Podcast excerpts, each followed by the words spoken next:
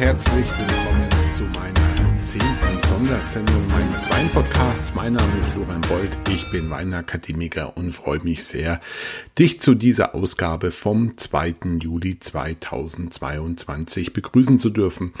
Ja, warum schon wieder eine Sondersendung aus einem besonders erfreulichen Grund, wie ich finde, denn einer meiner Hörer, seines Zeichens Chef und Gründer eines Genusshotels in Hohen Norden zwischen Hamburg und Cuxhaven, ist auf mich zugekommen und hat mich gebeten, mit einem seiner Angestellten, einen seiner jüngsten Angestellten, den Jan Luca, ein Gespräch zu führen. Und zwar, ich habe ja zu meiner Mission gemacht, meinen Podcast zu nutzen, zu nutzen und zu nützen, um Betriebe und Berufe und Menschen aus der Weinwelt zu präsentieren, um einfach mal auch ein bisschen über den Tellerrand hinauszuschauen.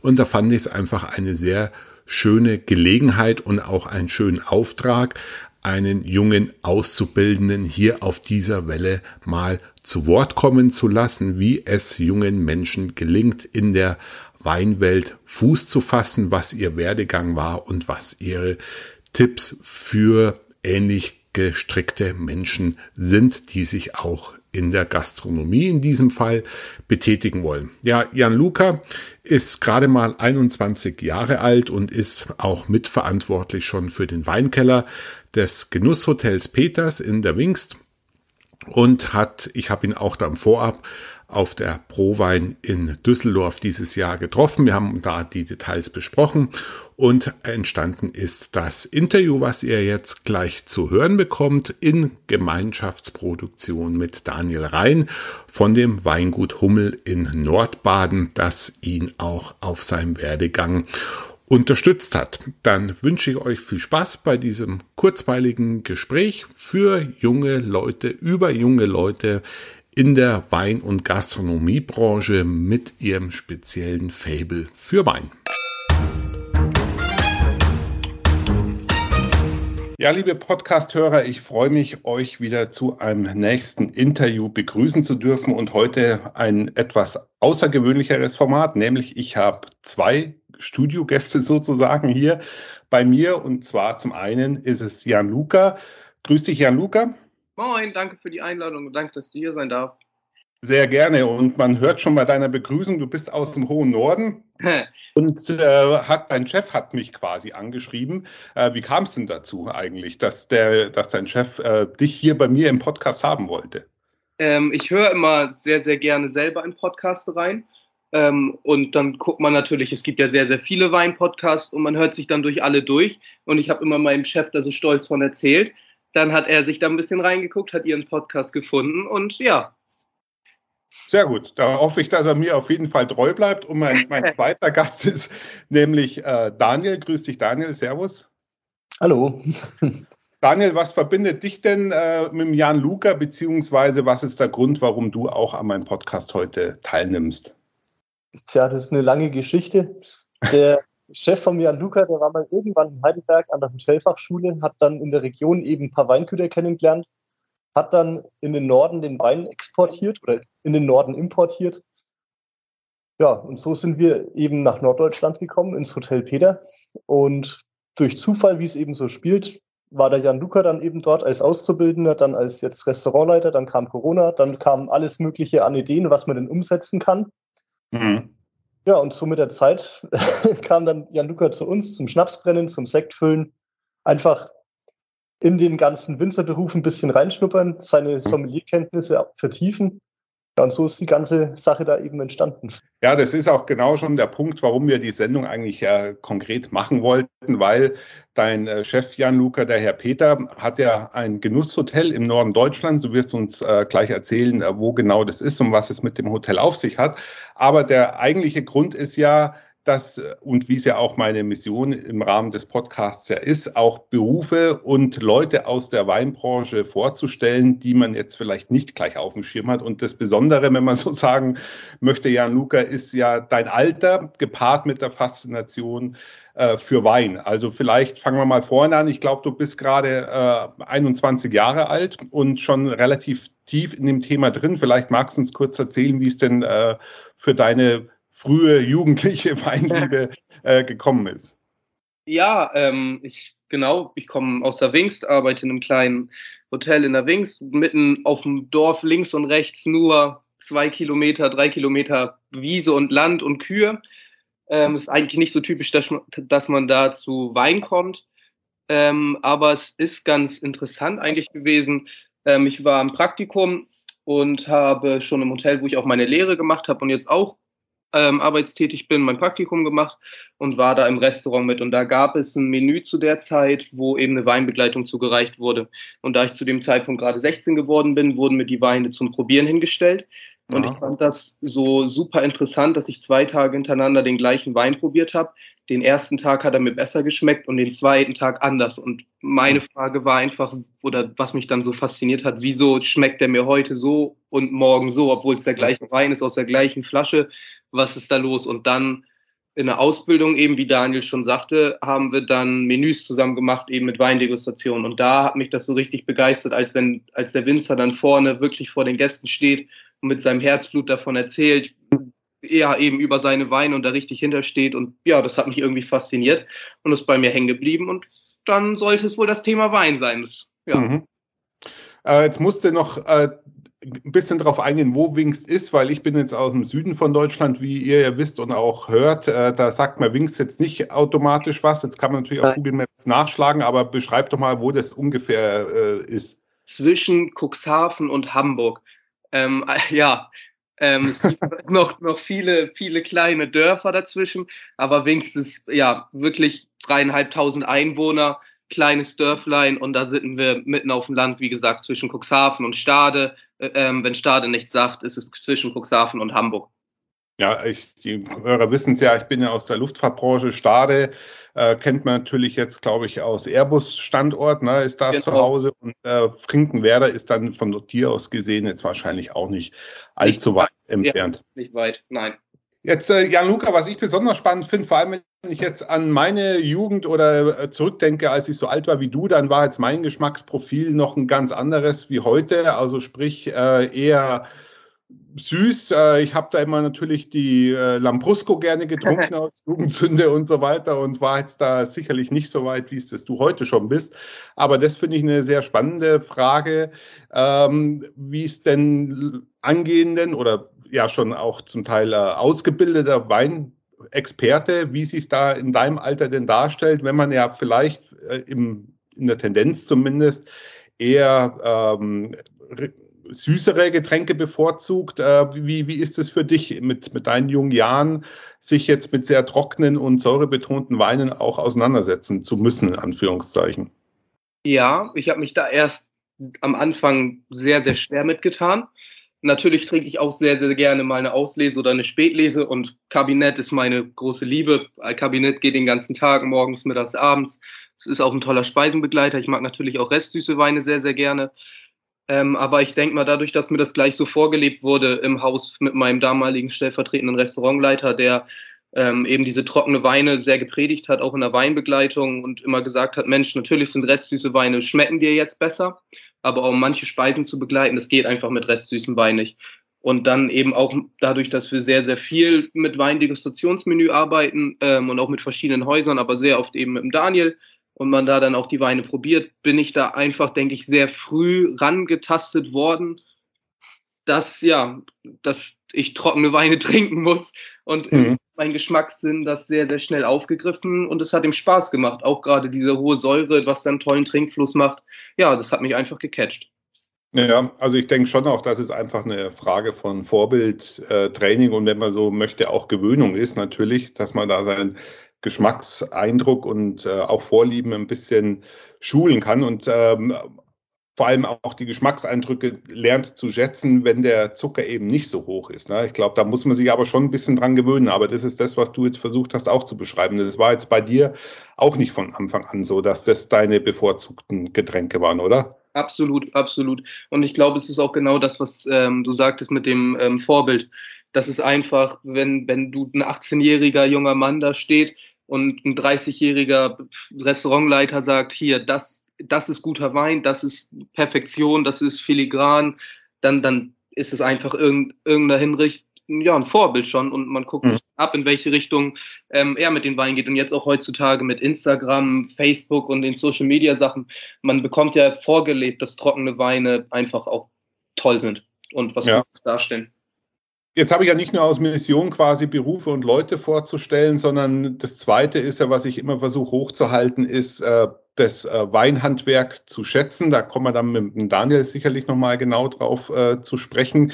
Also handwerklich erzeugte Weine im Mittelpunkt zu nehmen, sich darauf zu fokussieren, Qualität zu schätzen, vielleicht auch eine gewisse äh, Zahlungsbereitschaft bei den Leuten zu wecken. Und da finde ich, ist es halt besonders spannend, gerade bei, bei jungen Leuten schon anzusetzen und sich für den Wein zu interessieren, aber auch für die Branche. Was würdest denn du da, äh, Freunden oder Hörern in deinem Alter empfehlen, die da vielleicht eine gewisse Tendenz in sich merken, wie man da am besten vorgeht, wenn man in die Richtung gehen möchte? Wie, wie hast es du gemacht? Was sind Empfehlungen, die du aus deiner Erfahrung jetzt für Gleichaltrige geben könntest? Ja, ich mache das bei mir im Freundeskreis auch sehr oft. Ähm, ich führe die auch alle so ein bisschen an das Weinthema ran. Ähm, oder viele sind auch schon voll mit drinne. Und bei mir war es damals so, dass ich eine Flasche Markus Molitor Kabinett getrunken habe, wo man eben vom Riesling die Säure, die Frische, aber auch von dem Kabinett eben dieses Restsüße, was dann auch so ein bisschen am Anfang diese Süße noch mitgibt, aber nicht zu stark was am Anfang eben einem besser schmeckt. Und über diesen Riesling-Kabinett-Effekt bin ich da rangekommen. Und das empfehle ich jedem in meinem Alter, meine Freunde, äh, junge Leute, wenn die mich fragen auf der Arbeit, Mensch, was für ein Wein kann ich denn mit meiner Freundin mal am Strand trinken? Dann ist es immer Trinken-Kabinett. Und das ist bei vielen schon so gewesen, dass sie dadurch in die Weinwelt reingekommen sind und gemerkt haben, Mensch, mit diesem säure-süße-Spiel, das macht unglaublich Spaß. Ähm, und ja, haben dann einfach weiter probiert. Mhm. Mhm. Ja, das ist das äh, nächste und äh, mein, meine dritte Fahne quasi, die ich immer hochhalte und auch versuche mit meinem Podcast daran äh, beizutragen oder mit, äh, mitzuhelfen, ist halt die Probierfreudigkeit bei den Leuten aufrechtzuerhalten. Ja, nicht immer, äh, Daniel hört es jetzt vielleicht nicht so gern, immer nicht zum selben Weingut fahren und acht Kisten rausschleppen. Ich, ich trotzdem wünsche dir natürlich, Daniel, dass du auch so Kunden hast. Aber äh, du weißt, was ich meine, dass man halt einfach mal verschiedene Sachen ausprobiert und ein bisschen von seinem Geschmack einen kleinen Schritt auf die Seite tritt und sich für was Neues inspirieren lässt. Äh, wie wichtig würdest du sagen, ist diese Offenheit, diese Bereitschaft, neue Sachen zu probieren, wenn man sich mit Wein auseinandersetzen möchte? Ähm, ja, sehr wichtig. Man, es ist halt auch oft heutzutage, dass viel nach den großen Namen gegriffen wird und das, was man kennt und es muss Prüm sein und äh, ja, weiß ich nicht. Ähm, man muss halt offen sein für alles. Ähm, ich hätte Daniel niemals kennengelernt, wäre ich nicht offen für Wein gewesen. Hätte, zu dem Zeitpunkt damals war ich, alles was VDP ist, trinke ich und den Rest weiß ich nicht, was ich davon halte. Aber okay. es ist halt, es ist halt definitiv die falsche Einstellung, habe ich nach zehn Minuten gemerkt. Es gibt nämlich so viele Winzer, die, die, ja, man einfach mal ausprobieren muss und man muss mal sich was trauen. Und da lernt man eventuell Sachen kennen, die man sonst nicht kennengelernt hat, was halt in der Weinwelt sehr wichtig ist, auch undercover Weingüter und Winzer mit tollem Handwerk zu haben. Ja, vielleicht wissen es nicht alle Hörer, aber VDP ist der Verband der deutschen Prädikatsweingüter. Ich habe es ja hier im Podcast schon öfters zur Ansprache gebracht. Die halten sich selber für, ich sage immer ganz gerne, für die Speerspitze des deutschen Weinbaus oder Weinerzeugung. Äh, viele Weingüter äh, nennen sich auch äh, zu Recht so, finde ich, gar, gar keine Frage. Aber ich finde es insofern lustig, dass du quasi ja von oben dann in die Weinwelt eingestiegen bist und nicht, wie es ich jetzt gemacht habe, quasi von unten äh, durch den Lambrusco den Einstieg ja. gefunden habe und mich dann langsam nach oben gearbeitet hast. Du hast es quasi äh, top-down quasi gemacht. Du bist gleich beim VDP gelandet und versuchst dich jetzt nach unten durchzukämpfen. Ja. Habe ich das ob richtig das, verstanden? Ob das, ob, das, ob das richtig so ist, weiß ich nicht, wenn man irgendwann einen gewissen, also man muss ja sagen, die Weine vom VDP, man macht da wenig falsch mit, wenn man sich da mal eine Flasche greift. Ähm, das sind schon zwei, äh, 200 sehr, sehr gute Weingüter, die da drinnen Mitglied sind. Ähm, aber wie gesagt, es gibt eben auch andere tolle Weine und ja, ähm, gerade mit dem Daniel habe ich da ein super Weingut, was toll ihre Handwerk beherrscht, wo ich sehr froh drum bin, dass ich die Weine kennengelernt habe, denn ich habe sie auch sehr gerne bei mir zu Hause selber im Klimaschrank. Hm. Ja, die werden wir auch zwei seiner Vertreter werden wir dann im Abschluss der Sendung auch nochmal verkosten. Da hat Daniel mir ja äh, großzügigerweise viele seiner Weine zur Verfügung gestellt und zwei daraus werden wir dann am Ende noch verkosten. Äh, wie ist es denn, Jan-Luca, wie, wie hat sich denn deine Ausbildung konkret äh, dargestellt? Also du hast dich dann zunächst äh, in dem Hotel Peters beworben und hast dann dort zunächst eine Ausbildung gemacht oder wie, wie war dein Werdegang soweit? Genau, ich habe mein ähm, Schulpraktikum in der 10. Klasse im Hotel gemacht und irgendwie hat mir das so viel Spaß gemacht, mit den Gästen zu arbeiten, auch mit den Weinen, wie viel man in so kurzer Zeit gelernt hat. Und von jedem Gast nimmt man auch irgendwie so eine kleine Lebensweisheit mit, weil jeder hat seine Geschichte zu erzählen. Ähm, und dann hat mir das so viel Spaß gemacht, dass ich meine Ausbildung als Restaurantfachmann gemacht habe. Aber mir war irgendwie während der Ausbildung schon klar, es soll in die Richtung Wein gehen. Dementsprechend habe ich mit meinem Chef das dann so abgesprochen, dass ich 2019 meinen anerkannten Berater für deutschen Wein machen konnte. Ähm, und ab dann nahm das alles so in Richtung Wein auf. Also ich wurde dann vom Restaurantleiter an die Hand genommen, der sich um die Weinkarte gekümmert hat, wurde immer und immer mehr in den Keller mit eingezogen. Wie läuft eine Inventur ab? Wie pflege ich den Weinkeller? Wie viele Positionen sollte ich auf der Karte haben? Was ist zu viel? Was ist zu wenig? Wie viele Flaschen brauche ich im Keller? Ja, und so hat es dann irgendwie angefangen in der Ausbildung schon, dass es so in Richtung Wein geht. Und das war dann auch der Schwerpunkt der Ausbildung, dass es einfach Wein ist. Aber natürlich wurde auch Küche, Etage, Rezeption, das ganze Programm. Also DWI ist, äh, also das Deutsche Weininstitut, das bietet verschiedene äh, Lehrgänge an, ähm, nicht nur für Profis. Ich saß da ja auch aus Quereinsteiger oder, oder Weingenießer ja schon drin, auch in diesen Seminaren. Da ist der, ähm, der anerkannte Berater für deutscher Wein sicherlich ein guter Einstieg. Und wenn ich jetzt, wenn ich es richtig im Kopf habe, glaube ich, war das tatsächlich auch mein erstes Seminar bei denen. Äh, möchtest du bei denen in der Schiene noch weitermachen oder hast du auch vor, irgendwann in Richtung äh, WSET äh, zu gehen? Genau, also ich möchte, bevor ich den WSET mache, ähm, beim Deutschen Weininstitut noch Sensorik 1 und 2 machen, da ich einfach noch sehr jung bin und meine Sensorik nicht so weit gebildet ist, wie es bei anderen in höheren Alter einfach ist. Ähm, und da ja. so ein bisschen die, die, die, ja, wie sagt man, einfach, ja, Konsequenz, einfach da ein bisschen Grundstein zu bauen, äh, möchte ich noch Sensorik 1 und 2 eben vom DWI machen und dann auf WSET 2 und 3 und dann eben den Sommelier hinterher. Ah, super. Ja, da machst du es genauso wie ich. Also ja. kann ich dir nur recht geben. Ich habe es genauso gemacht. Ich hatte auch dann die Sensorik-Seminare als Vorbereitung quasi für ein äh, WSCT gemacht. Ja. Und ähm, war sicherlich nicht schlecht. Ähm, nur, was man schon sagen muss, ist, dass beim WSCT das natürlich viel strukturierter und systematischer äh, abläuft, was die Verkostungstechnik angeht. Ich denke, beim DWI, beim Deutschen Weininstitut, lernt man zunächst mal kennen, auf was man beim Wein achten kann. Und da sind ja auch äh, sehr erfahrene und äh, gute Dozenten da, wo man dann so die ersten Schritte einer professionellen Verkostungstechnik lernt.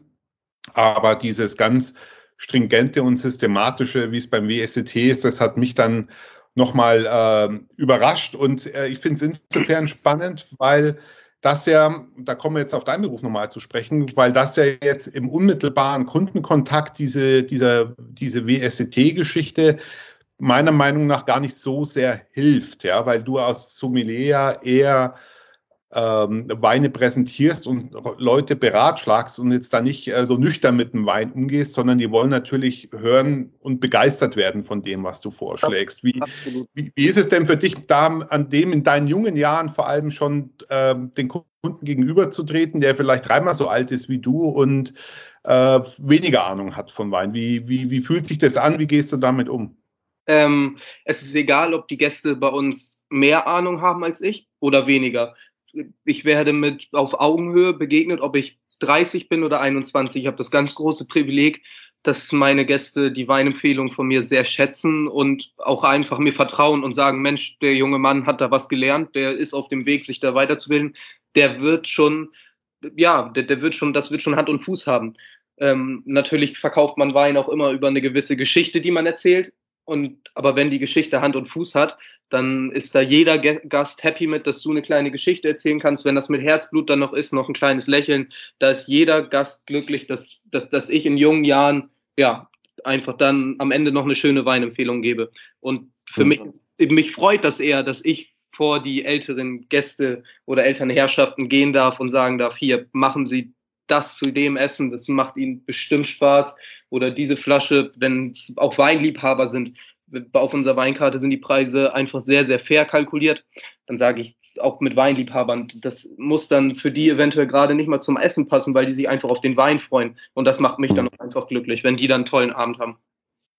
Also das heißt, die sind eher fasziniert und begeistert, dass ihnen jetzt ein so junger Mensch ähm, eine Weinempfehlung gibt und finden ja. das toll, dass, dass, dass du in deinem Alter schon fasziniert bist. Das sehen die eher als, äh, ja, als Faszinovum an und äh, äh, haben da jetzt keinerlei, äh, wie soll ich sagen, äh, fühlen sich da nicht bemüßigt, da irgendwie dich das spüren zu lassen, dass du jetzt eigentlich, dass die jetzt eigentlich jemand Älteres erwartet hätten oder so. Das findet nicht statt. Natürlich muss man ein gewisses Fingerspitzengefühl haben, wie man rangeht und wie man sich am Gast zeigt. Aber solange man mit den Gästen auf Augenhöhe ist, erwartet keiner, dass irgendjemand Älteres mit mehr Erfahrung kommt, denn es ist halt Wein, lernt man über Trinken. Und ja, das stimmt. das, das ist so. Äh, wer, wer keinen Wein trinkt, kann nichts über Wein lernen. Ja, und äh, ja, bei manchen geht es halt schneller. Und wenn ich mit 21 mir ein gewisses Wissen aufgebaut habe und das klug einsetze, dann ist es für jeden in Ordnung und jeder freut sich, dass ich da ja so eine Passion drinne habe. Ja. ja, es geht ja auch ein bisschen darum, sag ich mal, andere Leute in deinem Alter dafür zu begeistern. Und natürlich wird es für dich auch eine Überwindung gewesen sein, die ersten Male im Restaurant Weine äh, am Tisch zu empfehlen oder vorzustellen. Äh, da muss man einfach durch, sich äh, was trauen. Aber es ist in dem Sinn ja keine Hemmung oder die Leute sollten, oder junge Leute, die sich dafür interessieren, sollten auf jeden Fall keine Berührungsängste haben und äh, Panik schieben, dass sie dort nicht äh, für voll genommen werden. Deine Erfahrung spricht ja eigentlich vom genau im Gegenteil, ne? dass die sich eher freuen, das total schön finden, dass sie einen Anfang 20-Jährigen am Tisch haben, der ihnen Weine präsentiert. Ja, absolut. Ich habe bei, bei, bei dem ersten Wein, den ich am Gast empfohlen habe, oder den ersten Flaschenweinservice, da habe ich mir die Flasche fünfmal noch durchgelesen, was da drauf steht und nochmal in die Weinkarte geguckt und nochmal in die Weinkarte. Hm. Dann habe ich aber beim Einschenken gezittert. Da, da, hatte ich Angst, dass ich da jeden Tropfen daneben mache. Ähm, natürlich, ich war extrem aufgeregt, aber ja, über Übung geht's dann natürlich weg, das ist logisch. Ja, ähm, ja. Und ja, regelmäßig arbeiten und wenn man dann eben das als regelmäßig hat, dass man am Gast die Empfehlung geben darf oder eben Weinservice tätigen darf, dann geht das irgendwann ganz locker entspannt von der Hand. Ja, ich habe da auch eine tolle Erinnerung, die werde ich in meinem Leben nicht vergessen äh, und war auch so ein bisschen Ausdruck der Problematik in der Gastronomie, wie ich es oft empfinde, dass die halt gerade jetzt im, im, günstigeren Bereich natürlich von Aushilfskräften und Studenten geprägt ist und damit natürlich das Fachmännische und Professionelle an vielen Stellen auch in höheren Restaurants oft fehlt. Das finde ich sehr schade, weil der Kunde ja viel Geld da lässt im Zweifelsfall und eigentlich auch ein gewisses Niveau an Handwerkskunst auch am Tisch, genauso wie in der Küche oder im Weinkeller erwartet und deshalb leider durch zu viele studentische Hilfskräfte auch an vorderster Front manchmal nicht zu spüren bekommt. Und was ich erlebt habe, und da muss ich dann tatsächlich schon der, der Kellnerin damals äh, einen Tipp geben und war da vielleicht dann doch zu hochnäsig, aber sie hat versucht halt äh, die Kapsel vom Schraubverschluss äh, mit ihrem Kellnermesser äh, quasi aufzumachen, wie es bei der Zinnfolie beim normalen Korken der Fall ist. Und hat sich da eben abgemüht, mit, der, mit dem kleinen Messer die ja. Blechkapsel äh, aufzudrehen. Als ich irgendwann gesagt habe, also ich glaube, die Flasche ist einfach, hat einen Schraubverschluss, die kann man einfach aufdrehen und hat keinen Korken. Das war der natürlich dann total peinlich und äh, kam dann auch nicht mehr an unseren Tisch. Kann auch passieren, ist gar kein Problem. Aber es war für mich einfach ein Beispiel, wo man sieht, dass die, dass die Gastronomie, glaube ich, gut daran tut, Leute wie dich zu gewinnen, um einfach auch ein gewisses professionelles Niveau äh, bieten zu können. Äh, um auf dich zurückzukommen, äh, Jan Luca, ich glaube, dein Chef ist aber auch äh, sehr stolz auf dich und äh, begeistert, weil er überträgt ja auch immer weiter Aufgaben, um dich weiter zu fördern und aber auch zu fordern. Ähm, wie haben sich denn deine Aufgaben in eurem Betrieb äh, ausgedehnt? Was kommt da noch auf dich zu? Was, mit was beschäftigst du dich augenblicklich? Ja, ähm, die Aufgaben, ich wollte sehr schnell und ja, junge Leute wollen Verantwortung, wollen gefördert werden, damit irgendwie auch eine gewisse, ja, ein gewisses Feuer entsteht. Dieses Feuer entstand dann sehr schnell ähm, und ich wollte mehr Verantwortung haben. Jetzt gerade bin ich an dem Punkt, dass ich das Sommerweinfest plane, was jetzt gerade vor der Tür steht, auch mit dem Daniel zusammen. Ähm, es ist eine sehr große Verantwortung und ich bin da auch sehr dankbar, dass ich diese Verantwortung tragen darf. Denn es ist nicht selbstverständlich, dass ein 21-jähriger Mann oder junger Mann ähm, oder Jugendlicher ja noch fast, ähm, der, dass der einfach mal ein Weinfest für ja, zwei Tage mit drei Winzern planen darf. Das ist nicht ja. selbstverständlich. Und natürlich passieren da auch Fehler und natürlich wird da, aus Fehlern lernt man. Aber dass mein Chef da einfach sagt, ich lasse den Jungen laufen, natürlich halte ich meine Hand drüber, es ist mein Name, der an der Tür steht und pass auf, was er macht. Ähm, aber ja, ich habe die, die, freie Entscheidung, kann da laufen und mich voll austoben, ja, und auch mal auf Norddeutsch auf die Schnauze fliegen, um aus Fehlern zu lernen. Aber hm. toi, toi, bis jetzt hat das immer gut geklappt. Okay, ähm, euer Weinfest findet dann bei euch im Hotel statt und vor allem wann? Genau, das Weinfest wird am 8., 7., ja, 8., 7., 9., 7. im Hotel bei uns stattfinden. Ähm, wir haben drei Winzer eingeladen, es ist draußen im Innenhof. Ähm, ganz angenehme, lockere Stimmung, Fingerfood vorweg, ähm, drei Winzerstände aufgebaut, wie so ein kleines Sommerweinfest, ähm, wie man es eben aus der Weinregion kennt, nur bei uns nach oben in den Norden gebracht. Und äh, muss man dafür dann, ähm, ich sage jetzt mal, bei euch im Hotel Gast sein oder kann, da, kann man da auch als Tagesgast ohne Übernachtung kommen? Man kann auch ohne Übernachtung kommen. Das ist ein ganz normaler Abend, natürlich immer äh, mit Reservierung entgegennehmen, damit wir eben auch einen Tisch und einen Sitzplatz garantieren können. Ähm, aber da kann jeder vorbeikommen, ob es aus Hamburg ist, ob aus München, was jetzt eventuell noch ein bisschen knapp ist, aber da kann jeder vorbeikommen, genau. Ja, vor allem, wenn man sich gerade das Chaos am Flughäfen anschaut, äh, weiß ich nicht, ob die Leute überhaupt nach Hamburg kommen und das schaffen, weil es fallen ja mehr Flüge aus und bleiben Koffer stehen, wie, wie ankommen, hat man ja, das ja. Gefühl, wenn man die aktuelle Presse anschaut. Aber auf jeden Fall jeder, der in der Gegend ist, äh, sei ans Herz gelegt, da bei euch vorbeizuschauen und kann eben dann auch Daniel Rhein vom Weingut Hummel dann ja auch vor Ort wahrscheinlich äh, live kennenlernen. Ähm, wie, was zum Abschluss, Luca, ähm, jetzt hast du schon ein paar Ausbildungen gemacht. Ähm, hat schon, hat, nimmst du auch an Veranstaltungen teil, an, an Wettkämpfen oder, oder äh, findest du, dass das noch ein bisschen zu früh ist, dass du dich da auf die ganz große Bühne traust?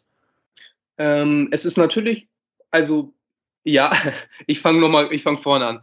Ähm, ich nehme an Wettkämpfen teil oder habe jetzt gerade meinen ersten Weinwettkampf äh, mitgemacht. Das war von der Chaîne de Rotisseur, der äh, Junior Sommelier Wettkampf. Mir war klar, dass das für mich zwei, sogar drei oder vier Fußstapfen zu groß ist. Ähm, aber wie gesagt, man, man, man lernt nur über Mitmachen und Wein lernt man auch nur über Trinken und Netzwerk ist in der Gastronomie ganz, ganz wichtig.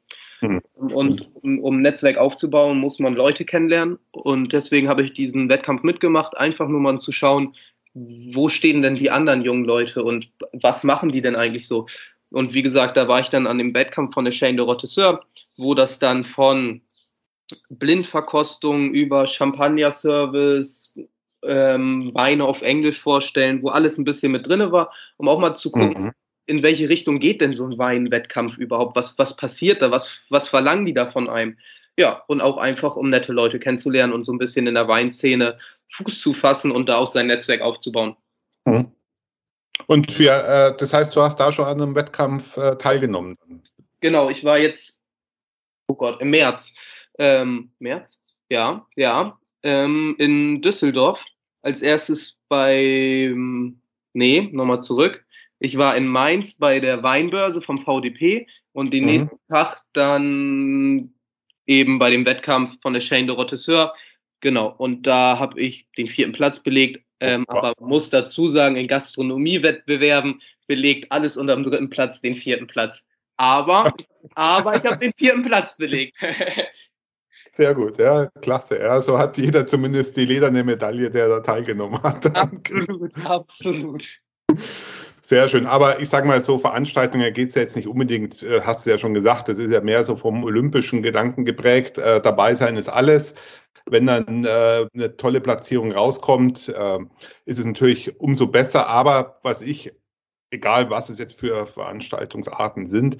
Aber das Schöne ist einfach, äh, andere Leute, äh, erfahrene Leute, langjährige, also Leute, die langjährig in der Branche arbeiten, kennenzulernen und die bei ihrer Arbeit letzten Endes zu sehen und auch mal ähm, eine Weinbeschreibung jetzt von irgendwelchen äh, Koryphäen äh, zuzuhören. Ich glaube, das, um das geht es ja eigentlich mehr, ne? dass man sieht, wo die Reise hingeht, äh, in welche Richtung die Fahnenstange letzten Endes zeigt. Das ist, ist ja fast viel wichtiger, wie jetzt da ausgezeichnet zu werden.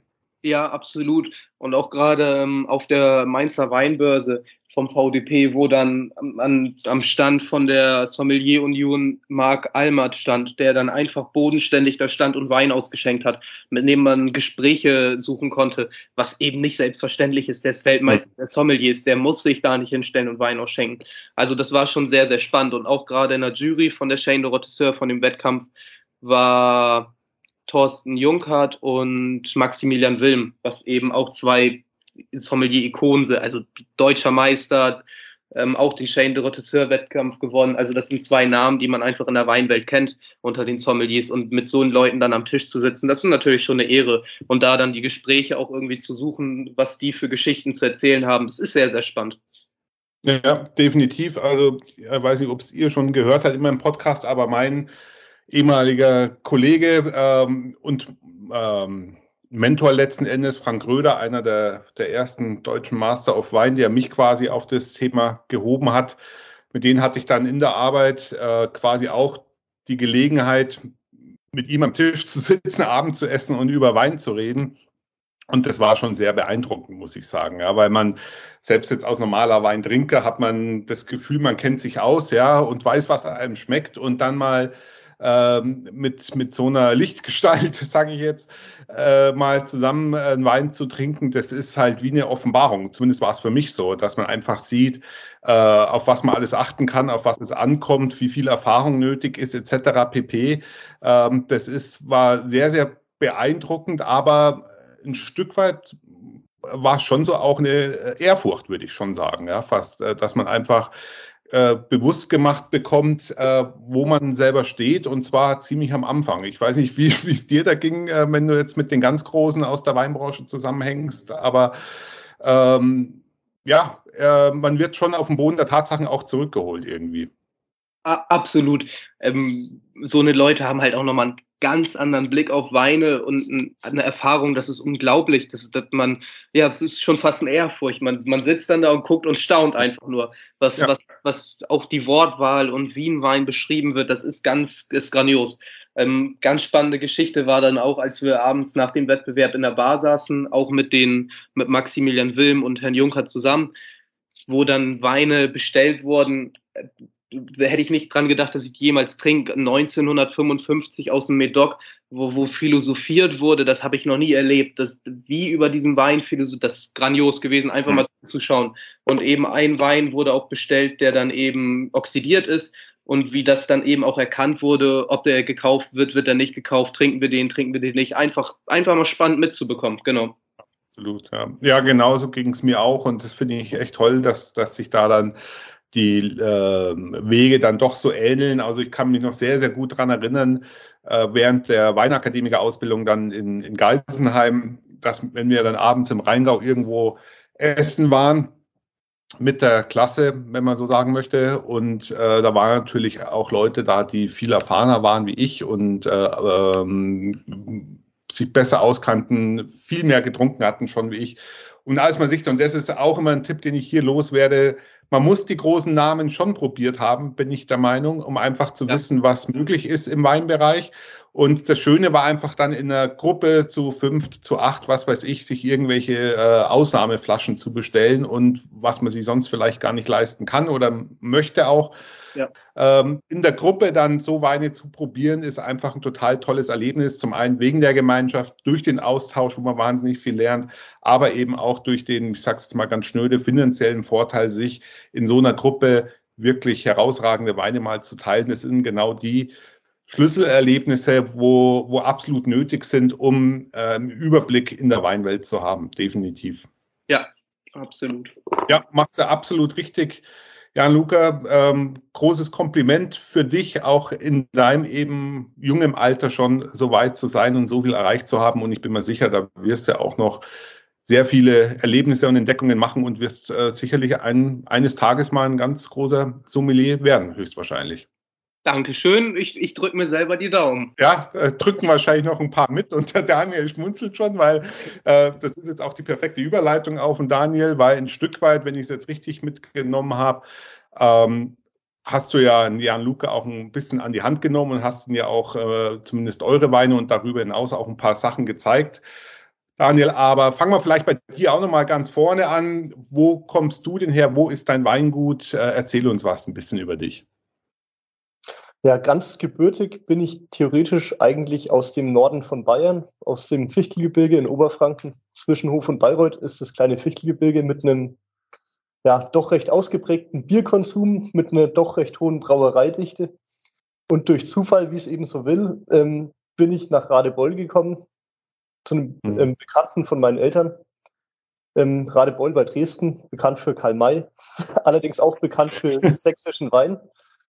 Mein Papa war ein Wunsiedler an der Steinfachschule Lehrer und mit dieser Schule haben sie öfters mal Exkursionen in Inland und Ausland gemacht und durch Zufall kam eben ein Kontakt zum Zwingerbaumeister damals zustande. Der Dresdner Zwingerbaumeister, das war damals der Ulrich Aust und sein jüngster Sohn, der Friedrich, der war dann Anfang 90 bis ja, Ende 90 ganz, ganz oft bei uns, hat durch Vermittlung von meinem Papa auch eine Steinmetzlehre gemacht am Kölner Dom, ist mhm. äh, regelmäßig während der Steinmetz-Ausbildung am Wochenende dann von Köln nach Dresden beziehungsweise Radebeul äh, getrampt, hat dann die Weinberge von seinem Papa gepflegt, der leider ziemlich früh verstorben war und hat dann nach der Steinmetz-Ausbildung ein Weingut gegründet, das Weingut Aust in Radebeul einfach. Ja, und mhm. den kenne ich schon seit ich ja drei bin. Ich bin da reingewachsen, er hat mich an die Hand mitgenommen. ich bin da ja in den Weinbergen groß geworden, so wie eine freie Minute war, Ferien waren, was auch immer war ich da im Weinberg und mit 16 war ich dann beim Schloss Wackerbad, habe dort ein Praktikum gemacht, habe dann 2008 mein Abi gemacht, direkt auch das Geisenheimer Studium angefangen in Weinbau und Önologie. Mhm. durch Zufall eben wiederum bin ich hier jetzt nach Baden gekommen, ins nördliche Baden, ins Kraichgau. Habe dort im Weingut Hummel damals als Praktikant ein Jahr lang meine, mein Abschlusspraktikum gemacht, bevor ich dann eben den Master gemacht habe, Masterstudium in Gießen und Geisenheim von dort bin ich dann nach Österreich gegangen zum Arbeiten und dann durch Zufall, wie sich es eben so ergibt, um wieder nach Malsch zurückzukommen, weil eine Stelle frei war und weil die Möglichkeit bestand, das Weingut zu übernehmen. Und das war 2016, ah, okay. dass ich dann den Betrieb eben als Betriebsnachfolger übernommen habe. Mhm. Das heißt, du, wie alt bist du jetzt, Daniel? Mittlerweile 33, auch wenn man sich 33. manchmal fühlt. ja, es macht die reine Lebenserfahrung aus. Aber ist ja jetzt auch nicht eine Selbstverständlichkeit, würde ich mal sagen. Du warst ja dann, wenn man jetzt mal kurz überschlägt, 27, als du den Betrieb übernommen hast. Da ist ja schon eher jung und auch ein, ja, ein Ausdruck schon von äh, tiefem Vertrauen und äh, Begeisterung letzten Endes für dich als, als Mitarbeiter und als äh, Betriebsleiter, dass jemand ähm, sein, sein Vermächtnis, wenn man es jetzt mal pathetisch ausdrücken möchte, in so junge Hände legt. Das ist ja jetzt auch keine Selbstverständlichkeit. Ja, genau. Also Wein ist halt schon was äh, Langfristiges. Man legt ja Weinberge an, die dann oft erst in der nächsten Generation das volle Potenzial bringen. Und ich habe eben den Bonus, dass der Bernd damals mit sehr viel Weitblick, also Bernd Hummel, mit sehr viel Weitblick-Sorten angelegt hat, gerade Syrah, Spätburgunder, verschiedene Selektionen, Cabernet Franc zum Beispiel auch, wo man jetzt mhm. eben so die nächsten 10, 15 Jahre auf jeden Fall sehr schöne Sachen rauskriegt und dann fangen die Weinberge an alt zu werden und dann kriegt man grandiose Sachen raus. Weil ein guter Weinberg, mhm. also gibt immer zwei Herangehensweisen im Weinbau. Entweder die betriebswirtschaftliche, dann sagt man, nach 30 Jahren ist der Weinberg abgeschrieben, dann wird er rausgerissen, neu angelegt. Ähm, ist okay, wenn man auf eher Menge geht. Wenn man auf Qualität achten will, geht man eher auf noch ältere Weinberge. Da kommt dann eher zum Tragen, sind in meine Traktoren, meine Maschinen noch schmal genug, dass ich durchpasse durch die Weinberge. Mhm. Der älteste Weinberg, den wir gerade haben, ist Jahrgang 52. der hat was, der hat richtig Potenzial, allerdings ist er halt leider viel zu eng angelegt. Und daher muss er dann früher oder später mal weichen, weil es ist einfach arbeitswirtschaftlich ähm, schwierig, das dann zum Handeln. Wenn man will, geht es. Allerdings sind wir ein sehr kleiner Betrieb mit siebeneinhalb Hektar. Und da ich da doch sehr viel auch alleine machen muss, fehlt irgendwo die Zeit, alles dann, was eben sehr schön ist, immer noch händisch dann ähm, Pflanzenschutz zu betreiben, Boden zu bearbeiten, was auch immer. Das ja, heißt, das dieser enge Rebzeilenabstand äh, war ausgelegt äh, für manuelle Weinbergsarbeit ohne Mechanisierung letzten Endes äh, in den 50er Jahren oder wie kam das? Es war schon für Mechanisierung ausgelegt, allerdings waren die Traktoren da, damals noch deutlich schmäler. Man hat damals Traktoren gehabt im Weinbau mit 15 PS, 30 PS, wenn es viel war. Mhm. Aktuell im Weinbau unter 70 PS geht eigentlich gar nichts mehr, weil schon allein die Pflanzenschutzgeräte oder für Bodenbearbeitung einfach richtig Kraft brauchen. Wenn ich mhm. jetzt eine aktuelle Pflanzenschutzspritze an einen alten Traktor dranhänge, dann kann ich zwar die Spritze anschalten, aber nur mehr vorwärts fahren, weil die Kraft nicht mehr reicht. Bringt auch nichts. Ne? Oder nur vorwärts fahren ohne Spritzen ist dann auch nicht geholfen. Ja. Ja, und das ist eben so dieser ja, Hintergrund, wo ich daherkomme. Mhm. Äh, wir sind jetzt von den Rebsorten her sehr breit aufgestellt. Das ist auch ein bisschen ähm, badisch typisch, kann man sagen es ist ja Realteilungsgebiet und da, wenn halt jemand einen Weinberg gehabt hat und hatte drei Kinder, ist es durch drei geteilt worden. Über die Jahrhunderte kann man sagen. Und dadurch sind immer hm. kleinere Flächen entstanden. Und dann hat man einer Riesling angelegt, der andere Müller-Thurgau, wieder jemand Weißburgunder, Grauburgunder, was auch immer. Und dadurch, wenn man jetzt Flächen übernimmt, bekommt man einfach viele, viele Sorten, die man vielleicht sonst nicht hätte, in den Betrieb. Man strukturiert sich dann schon ein bisschen um, holt sich neue Flächen, ähm, andere Rebsorten ja, was mir, ich habe ich hab mir euer Weingut ja angeschaut auf der Seite und, und auch die Unterlagen, die du mir in das Paket mit reingelegt hast. Äh, da bin ich tatsächlich auch über die große Anzahl an äh, Rebsorten gestolpert. Äh, ich meine, es hat ja alles immer seine Gründe und sein Für und Wider. Ähm, was bringt es für Vorteile oder äh, sagen wir mal so, willst du in Zukunft gerade jetzt was, was du ja schon angedeutet hast, durch den, äh, durch den nötigen Wechsel, der sich einfach hier und da ab und zu äh, vollziehen muss, ähm, magst du da die Anzahl der Rebsorten reduzieren, um dich auf weniger konzentrieren zu können oder ist es einfach auch eine gelebte Tradition und betriebliche Notwendigkeit, so breit aufgestellt zu sein? Ähm, reduzieren ist vielleicht im Keller etwas einfacher, aber weinbaulich im Betrieb draußen im Weinberg macht es keinen großen Unterschied, ob ich einen Muscatella oder einen Weißburgunder oder einen Grauburgunder pflege. Von daher, mhm. Vielfalt werde ich schon beibehalten. Das im Keller dauert dann halt vielleicht mal eine Stunde länger oder was auch immer. Im Großen und Ganzen hat man aber halt eine riesige Vielfalt. Wenn man sich einfach nur auf die drei wichtigsten oder vier wichtigsten Sorten beschränkt, hat man in meinen Augen einfach einen viel, viel größeren Konkurrenzdruck, wenn jetzt jemand in Betrieb kommt und sagt, ich hätte gerne irgendwie Wein von euch, ich würde mal probieren. Man sagt, gut, wir haben Riesling, Spätburgunder, Weißburgunder und was weiß ich. Noch mhm. irgendwas Rotes dabei. Und dann sagt derjenige, Burgundersorten schmecken mir nicht, ich will Cabernet, habt ihr nicht, gehe ich wieder. Mhm. Okay. Wir haben halt durch diese Vielfalt meistens für jeden was dabei. Wir haben aber auch den riesen Vorteil, dass wir gerade so Menüabende auch durch die Bank eben begleiten können, von trockenen, spritzigen, frischen Sachen. Wir machen ja auch eigenen Sekt. Wir haben mittlerweile aus ja, zwölf verschiedenen Rebsorten schon Sekt gemacht. Ich habe jetzt aktuell mhm. gerade sieben Sekte im Sortiment. Ähm, da hat man einfach eine riesen Vielfalt. Man kann mit dem Sekt anfangen, was Weißes machen, was Rosé-mäßiges machen, Richtung Rotwein gehen, am Schluss vielleicht noch ein Destillat machen. Wir haben eine eigene Brennerei ja auch noch mit dabei. Mhm. Da haben wir einfach diese ganze Bandbreite abgedeckt. Wir haben dann sehr geringe Auflagen nur bei manchen Weinen, allerdings halt schon in einer doch sehr gehobenen Qualität. Äh, der Vorteil, den es ja oft mit sich bringt, ist, dass man halt ähm, verschiedene Lesezeitpunkte vielleicht auch hat, was einfach die Arbeit in den Septemberwochen oder mittlerweile Ende August bis vielleicht in den Oktober hineinstreckt, weil die Reifezeitpunkte anders sind, hat das auch spielt das auch einen Aspekt mit rein, dass man zum einen halt diversifiziert auf Neudeutsch gesagt, das Risiko streut, aber halt auch die, gerade aus kleiner Betrieb, vielleicht die Erntephase über mehrere Wochen ausdehnen kann und nicht nur auf drei Tage sich fokussieren muss. Hm, das ergibt sich dann einfach durch die Vielfalt an Sorten.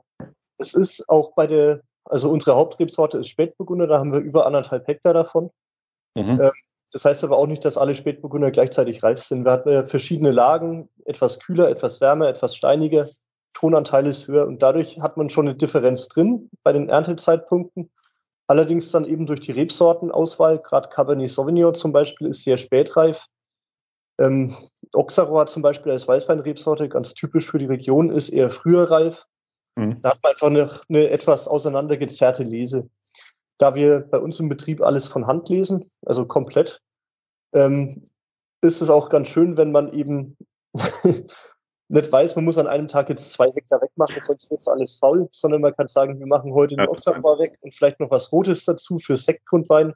Oder wir machen heute Grauburgunder und einen kleinen Teil Spätburgunder für halt klassisch Rotwein, Maischegärung, dass man da eben das ein bisschen splitten kann. Ja, genau, das, das meinte ich, ja. Und was entgegnest du den Leuten, äh, weil das ist immer die Kehrseite der Medaille, sage ich mal, dass, dass den Leuten dann vorgeworfen wird, in Anführungszeichen, ähm, zu wenig fokussiert zu sein, um vielleicht auch das letzte Quäntchen an Qualität aus ihren Weinbergen rauszukitzeln, weil sie sich einfach um zu viel verschiedene Sachen kümmern müssen. Was, was sagst du auf, auf so eine Kritik? Ja, das, in den Weinbergen, da kümmert man sich tatsächlich schon um sehr, sehr viel diese Zwänge, die da ringsrum kommen, um was man sich sonst noch alles kümmern muss, das ist eigentlich viel Winzergeschäft, ähm, hat nichts mehr direkt mit Weinbau zu tun. Es ist sehr viel Verwaltung. Und mhm. da ist es einfach gut, wenn man Mitarbeiter hat, die das verinnerlicht haben, die einfach wissen, auf was es ankommt. Im Weinberg muss man also richtig viel Arbeit reinstecken. Da kann eigentlich nie genügend Arbeit drinstecken im Weinberg. Im Keller sollte man möglichst wenig machen. Und was halt notgedrungen kommt, ist das ganze Büro- und Verwaltungszeugs. da kommt man noch drum rum. Weinwerksarbeit, da ist es eben wichtig, dass man die, die man hat, auf dass man sich auf die 100 Prozent verlassen kann. Und das habe ich zum Glück im Betrieb. Super. Kraichgau sagt jetzt vielleicht auch nicht jedem was. Äh, ich kenne es natürlich, aber beschreibt vielleicht nochmal, äh, wo der Kraichgau sich befindet, wo ihr euch im Kraichgau befindet und was ihn klimatisch und geologisch vielleicht auszeichnet. Ja gut, wo befinden wir uns? Wir sind in der Nähe von Hoffenheim. Hoffenheim kennt vom Fußball. Ähm, Heidelberg ist etwa 20 Kilometer nördlich von uns, Hoffenheim circa 15 Kilometer östlich. Wenn wir in den Weinbergen stehen, schauen wir rüber in die Pfalz, auf die Pfälzer Berge. Wenn das Wetter passt, mhm. bis vor Gesen rein in Frankreich. Man sieht bis in Schwarzwald runter. Man sieht komplett in die Rheinschiene rein. Ähm, mhm. Ja, wenn das Wetter eben stimmt, den Speyerer Dom sieht man perfekt. Man sieht die Rheinbrücke, man sieht Mannheim, Karlsruhe. Das ist so die Ecke, wo wir zu Hause sind. Mhm. Ähm, Richtung Osten beziehungsweise Süden eher etwas hügeliger. Richtung Westen eben sehr flach die große Rheinebene, wo dann Gemüse angebaut wird, sehr viel, gerade in der Pfalz. Oder eben sehr viel Spargel auch, weil man da einfach sehr sandige Böden hat. Ähm, für die, die technisch unterwegs sind oder sich dafür interessieren, im Nachbarort ist Heidelberger Druck als ja, der bekannte Heidelberger Druckmaschinenhersteller. Ein Ort weiter ist die SAP mit ihrem Firmensitz. In Bruchsal zum Beispiel haben wir noch John Deere für die Traktorenliebhaber. genau. Ja, und das ist einfach so die Metropolregion Rhein-Neckar. Ähm, sehr unterschiedlich. Im einen Bereich, im Rheinebenenbereich eher sehr flach, sehr weitläufig, man kann sehr weit gucken. Im hinteren mhm. Bereich wird es dann sehr hügelig. Man sagt auch ähnlich die Toskana. Es ist einfach hügelig, bewaldet, hier und da ein Dörfchen versteckt, hier und da mal ein Weinberg oder mhm. was auch immer. Ja, und das ist einfach so die, ja, landschaftliche Gegend bei uns. Es ist sehr warm. Wir haben es auch ziemlich trocken.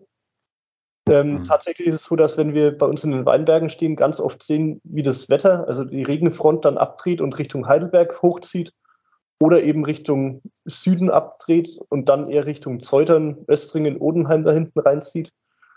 In Malsch selbst haben wir doch ziemlich wenig Niederschlag und das ist auch die größte Herausforderung, dass man da eben durch gezielte Boden, Pflege, Bodenmanagement, Begrünungseinsaaten, ja, Bodenbearbeitung zum richtigen Zeitpunkt eben Wasserhaushalt im Griff hat und seine Verdunstung eben auf ein Minimum reduziert, dass Wasser wirklich für die Rebe vorhanden ist. Mhm. Ja, das ist dieses Jahr wahrscheinlich schon mal eine sehr große Herausforderung, die Trockenheit, oder? Und die Hitze. Ja, es war dieses Jahr ziemlich angespannt. Wir hatten jetzt die letzten zwei Tage zum Glück ein bisschen Regen. Es reicht zwar noch lange nicht aus, um das ganze Wasserdefizit auszugleichen, aber zumindest haben wir es mal wieder so, dass, dass man etwas getroster ins Bett gehen kann und nicht denkt, ich müsste noch Jungfeld gießen oder ja, sich Gedanken ja, ja. machen, dass sie eben dann irgendwann zu viel Stress haben. Mhm. Aber du hast es schon in einem Nebensatz anklingen lassen. Also für die Zukunft fühlst du dich jetzt gerade durch die äh, Voraussicht deines Vorgängers quasi auch andere Rebsorten zu pflanzen im Zuge des Klimawandels trotz allem äh, gut gewappnet, auch darauf reagieren zu können und die richtigen Rebsorten im Stock dann zu haben letzten Endes. Im Großen und Ganzen schon. Man kann schon sagen, dass man eine gewisse Sortenanpassung vornehmen muss. Gerade Müller-Thurgau ist wahrscheinlich schwierig, ist sehr, sehr schwierig geworden bei uns im Ort. Wir selber haben keinen mehr, von daher kann ich dazu nichts sagen. Wir merken es bei uns beim Riesling. Der ist von der Zuckerreife her schon sehr früh reif, allerdings von der Aromenreife noch nicht so reif. Ähm, daher wird es schwierig, einen typischen Riesling, wie man es eben kennt, bei uns zu produzieren. Es sind eher etwas breitere, fülligere und opulentere Rieslinge. Und von den Sorten her gucken wir eben, dass wir da schon in diese, ja, nicht ganz mediterran, aber Trockenstandort angepasste Rebsortenrichtung reingehen. Mhm.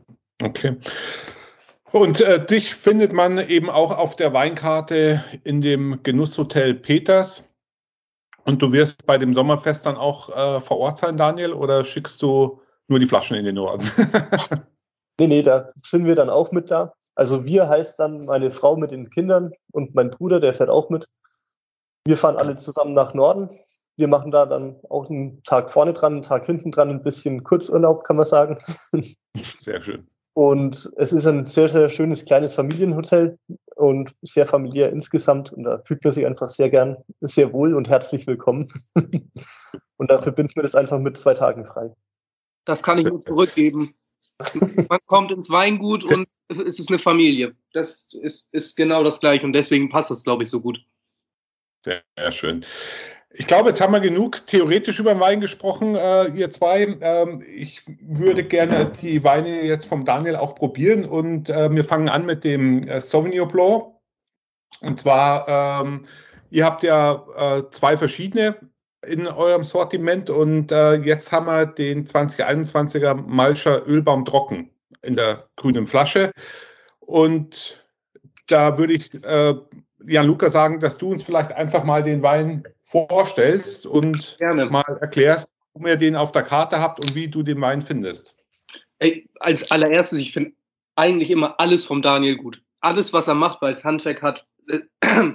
Natürlich sind Geschmacksnerven und Geschmäcker unterschiedlich und das ist auch gut so, aber meistens das, was der Daniel macht, schmeckt mir sehr, sehr gut.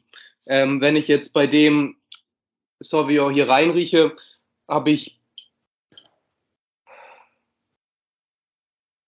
habe ich klare, ähm, weißer Pfirsich, gelbe Frucht, Mirabelle. Ähm, das das macht, bringt schon so ein bisschen Exotik mit. Ja, dann kommt diese gelbe Frucht natürlich wieder mit einer schönen Säure. Es gibt einen tollen Trinkfluss. Das ist ein mhm.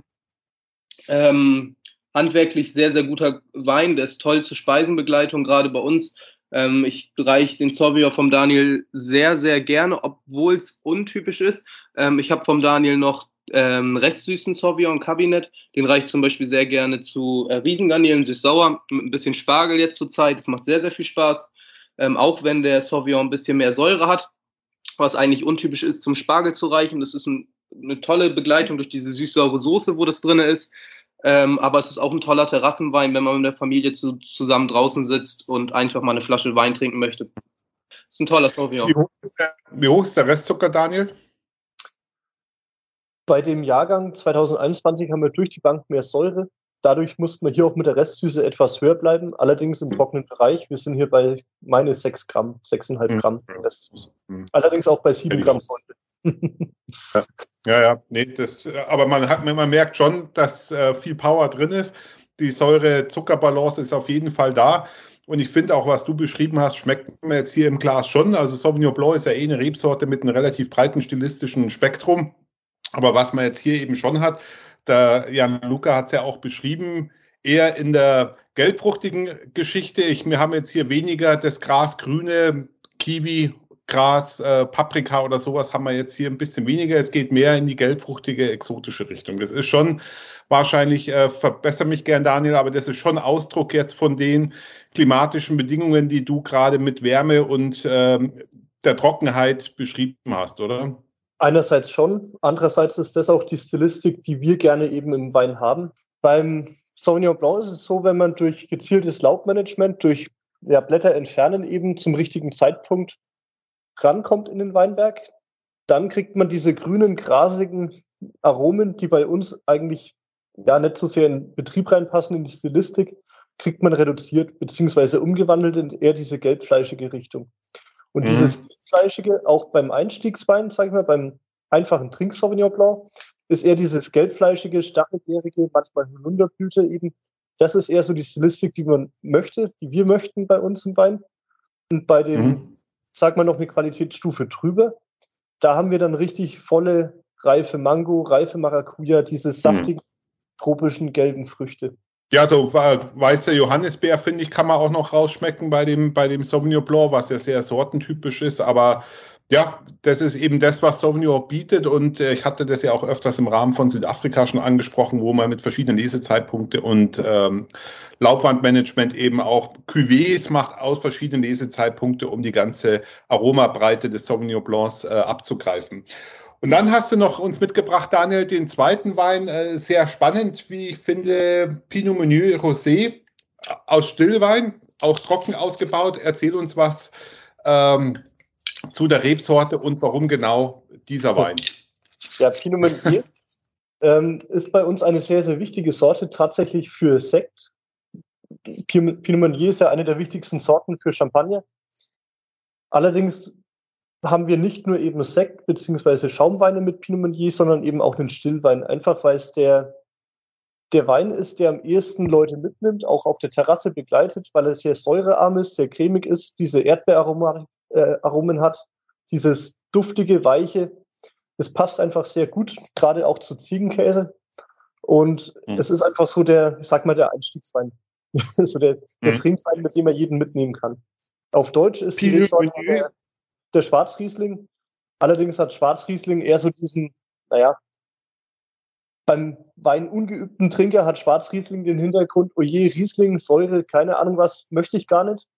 Beim Weintrinker, der schon ab und zu mal auch Schwarzriesling getrunken hat, denkt man, oh Schwarzriesling, das ist bestimmt halbtrocken. und das ist einfach ein Grundgesetz im Weinbau. Wenn man was schön sagen möchte, sagt man es auf Französisch. Und daher Pinot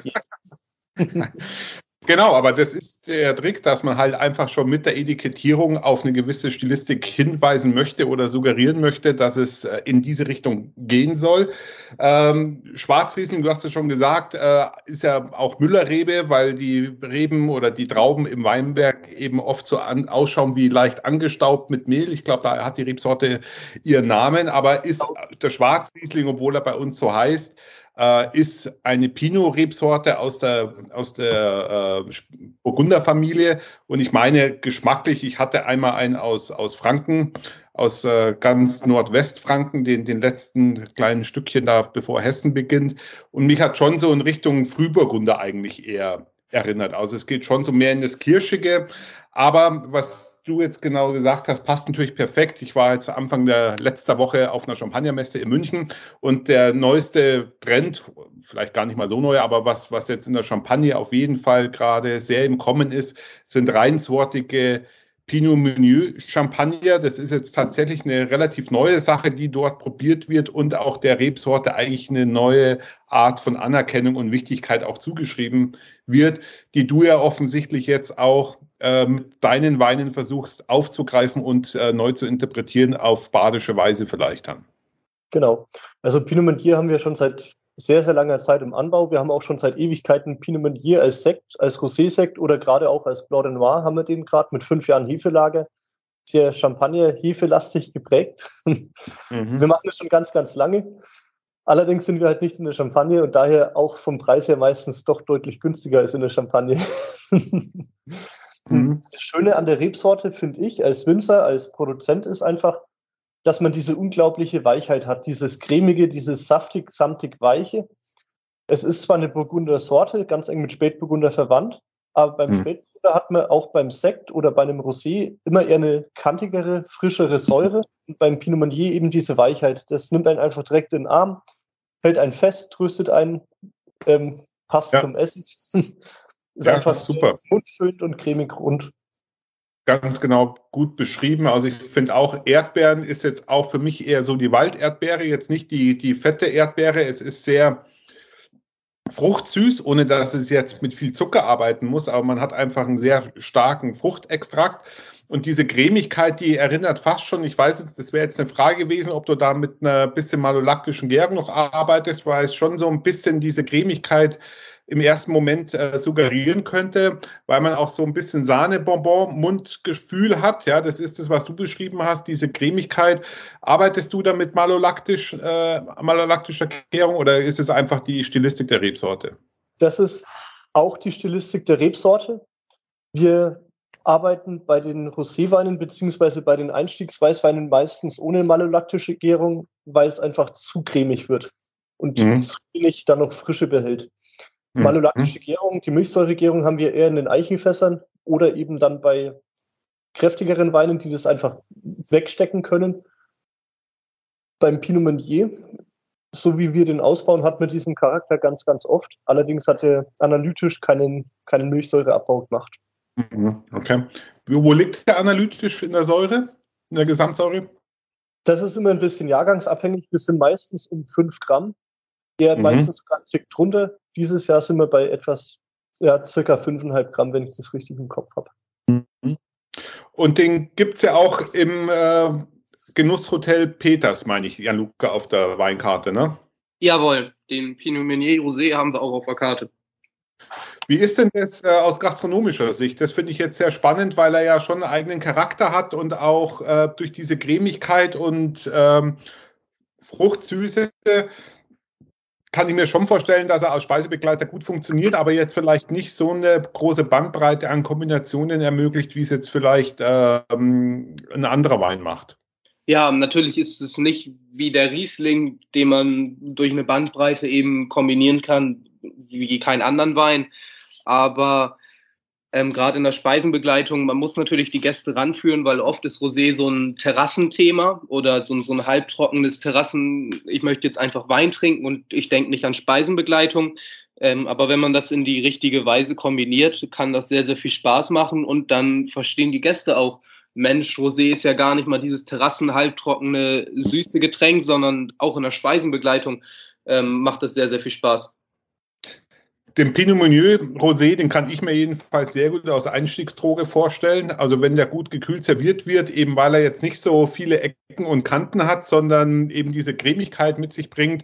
Auch vom Geschmacksprofil her denke ich sehr gut weibliche Konsumenten, jüngere Konsumenten anspricht, ist das sicherlich ein Wein, mit dem man äh, die Leute eher für Wein gewinnen kann und äh, nicht gleich versteckt. Wie, ähm, wie ist deine Erfahrung, Jan Luca? Ist es mehr Geht es mehr in die Richtung weibliches Getränk oder ist das äh, Trinken des Männer genauso gerne? Ja, also natürlich ist Rosé immer so ein bisschen, ich will jetzt hier nicht Vorurteile schwenken oder schmeißen, aber natürlich trinken Rosé immer, ist das so ein Frauengetränk, will ich auch nicht sagen, aber bei uns trinkt das die ganze Bandbreite durch. Also das ist egal, ob das der äh, Maurer ist von nebenan oder ja, der Geschäftsmann aus Cuxhaven, Hamburg. Ähm, den Rosé, den bestellt bei uns jeder. Wenn es zum Essen passt, macht es Spaß. Und wenn es Spaß macht, haben die Gäste einen guten Abend. Und dementsprechend bestellt es bei uns die ganze Bandbreite durch. Haben wir noch irgendwas vergessen, was ihr unbedingt loswerden wolltet? Jan Luca oder Daniel, können wir noch was anfügen? Zum Erzählen habe ich viel, aber ich glaube, das sprengt den Rahmen. ich, ich kann auch richtig gut erzählen, aber ich glaube, wir haben ganz gut die Punkte ähm, angesprochen, was interessant ist im ersten Felde. Genau, also wer noch mehr Interesse hat, und da wird es sicherlich einige geben, da wäre der erste Anlaufpunkt das erwähnte Sommerfest am 8. und 9.7. in Wingst. Äh, da kann man euch beide dann äh, live und in Farbe quasi erleben und vielleicht auch das ein oder andere Gespräch führen. Ansonsten findet ihr, liebe Hörer, natürlich wie immer die Kontakte und äh, E-Mail-Adressen in den Show Notes oder ihr könnt natürlich dann auch beim Daniel auf dem Weingut nach Anmeldung zumindest oder auch zu den normalen Öffnungszeiten vorbeikommen und die Weine dort probieren oder einfach Gast werden im Genusshotel äh, Peters in Wingst, um sich dort durch die Weinkarte durchzuprobieren.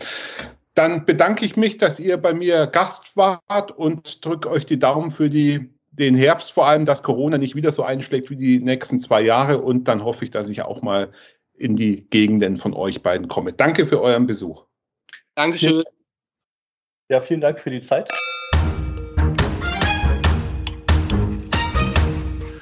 So, und da sind wir auch schon wieder am Ende unseres kurzen, prägnanten Gesprächs zu jungen Leuten in der Gastronomie und Weinwelt in Ausbildung, was sie bewegt, welche Tipps sie für euch jungen Hörer habt, fand ich war schon einiges dabei, wovon ihr vielleicht profitieren könntet.